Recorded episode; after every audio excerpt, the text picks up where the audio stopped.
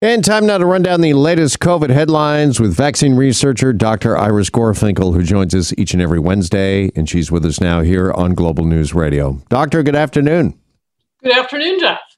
All right, let's start with the uh, vaccine passport that was uh, introduced yesterday by Quebec. Now, this passport will be required starting September 1st to get into things like bars, restaurants, gyms. Uh, your thoughts, uh, Dr. Gorfinkel, on this plan? Let's look at other countries. What have other countries learned? Because we can learn a lot from them. What did Israel do?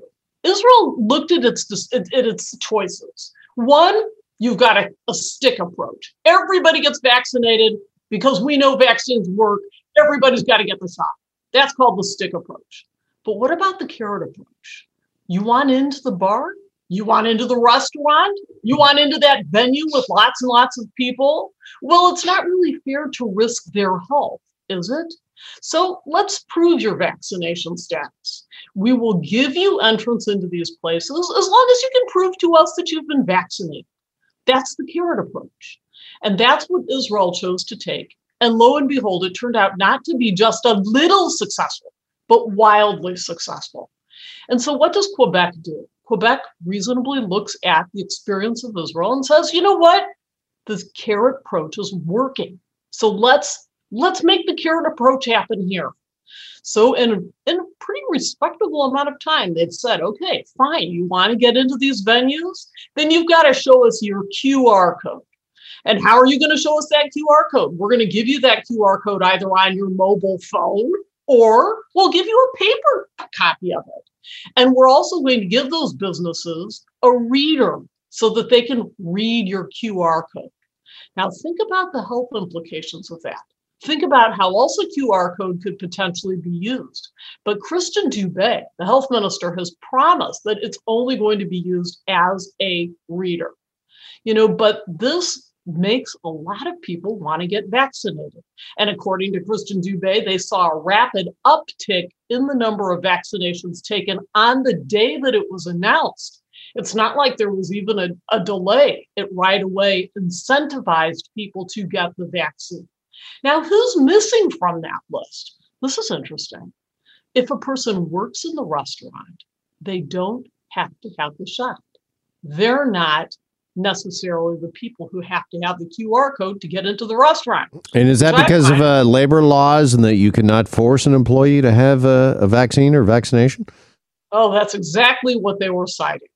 And that's been the pro- that's been not just Quebec's problem, that's been a provincial problem across the board. So whether you're talking about Ontario, New Brunswick, Saskatchewan, BC, all of them fight the same thing. Why don't they just mandate it for everybody? Why don't they make it a requirement? Or why don't they exercise this more widely and broadly, giving good guidelines? Because they're up against labor laws, 80% of which are controlled by the provinces themselves. And there, there's also another issue in that, Jeff, and that's that, you know, there, there's unions. And unions, by and large, are against any requirement for their membership to be vaccinated. Now, is this the sort of progressive or aggressive action do you believe that uh, we need to take to stay ahead of a uh, fourth wave, which uh, a lot of people, including the head of the Ontario Science Table, is out today, Dr. Gorfinkel, saying that we're currently in? You know what? There's no question. We, we're up against, they say the war has changed from the Delta variant. And darn right it has. It, it's in many ways, it's acting almost like a different disease. Not only is it way more transmissible, for every one person the original variant would have infected, the Delta variant is estimated to infect three. And why would that be? There's a thousand times the amount of virus in a person's nose who's infected, a thousand times. So, what does that tell you about transmissibility? What does that translate into? That translates into Canada. You turn the clock back three months ago. What percentage of the cases had been Delta? Well, it was 6%. And now that number overall sits over 80%. That's how rapidly the Delta variant has taken over.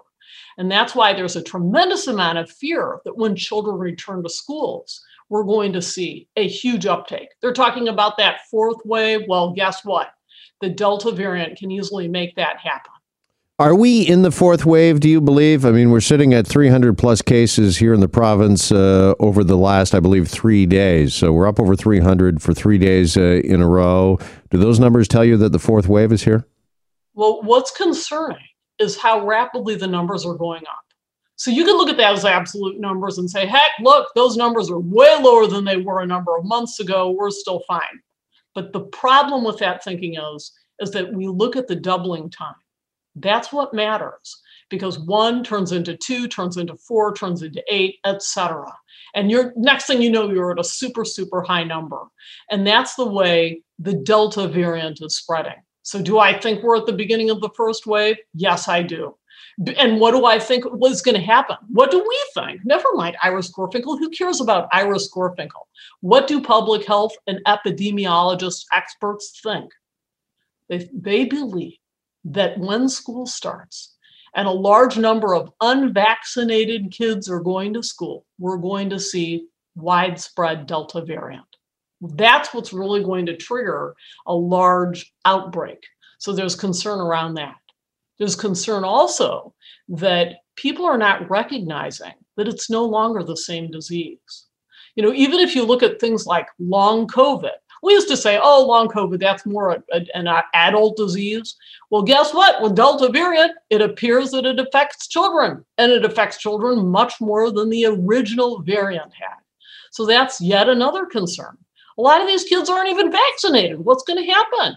Frankly, you know, luckily for us, Pfizer, as of we expect in September, they will have some preliminary data available for children between the ages 4 and 11 and and hopefully that data will be very positive and health canada will continue its rolling review take a look at it and give us a rapid approval of it. But that remains to be seen. It's still going to take those kids you know time to get the vaccine and then at least five weeks to mount the proper immune response so that they in fact will be protected from it all right, listen, I got to take a quick break, but when we come back, more with Dr. Iris Gorfinkel. We'll continue to talk about uh, back to school and outbreaks reported in several Ontario childcare uh, centers and whether or not uh, that perhaps is a preview of what's to come in our schools. And we will also talk to Dr. Gorfinkel, vaccine researcher, about this big announcement yesterday from Moderna that they will build a plant here in Canada to produce mRNA vaccines. More on that ahead here on Global News Radio. Hi, it's Shauna, and I might be a bad parent because my kids think french fries are vegetables. Hey, it's Ryan, and I might be a bad parent because I went out for wings when my wife was in the hospital after giving birth. Johnny here. I might be a bad parent because in my house, the tooth fairy gives pocket change. But we're not alone. Len emailed us and said his six year old daughter's Tarzan moment going from love seat to lazy boy by curtains made him more proud than any dance recital. and Andy left his two year old at the rink. All right, guys, I'm sure we're not alone. Like Andy's kid. For stories and confessions like this, make sure you check out our podcast. It's called Bad Parents, and it's available wherever you get your podcasts. I left a glove at the rink.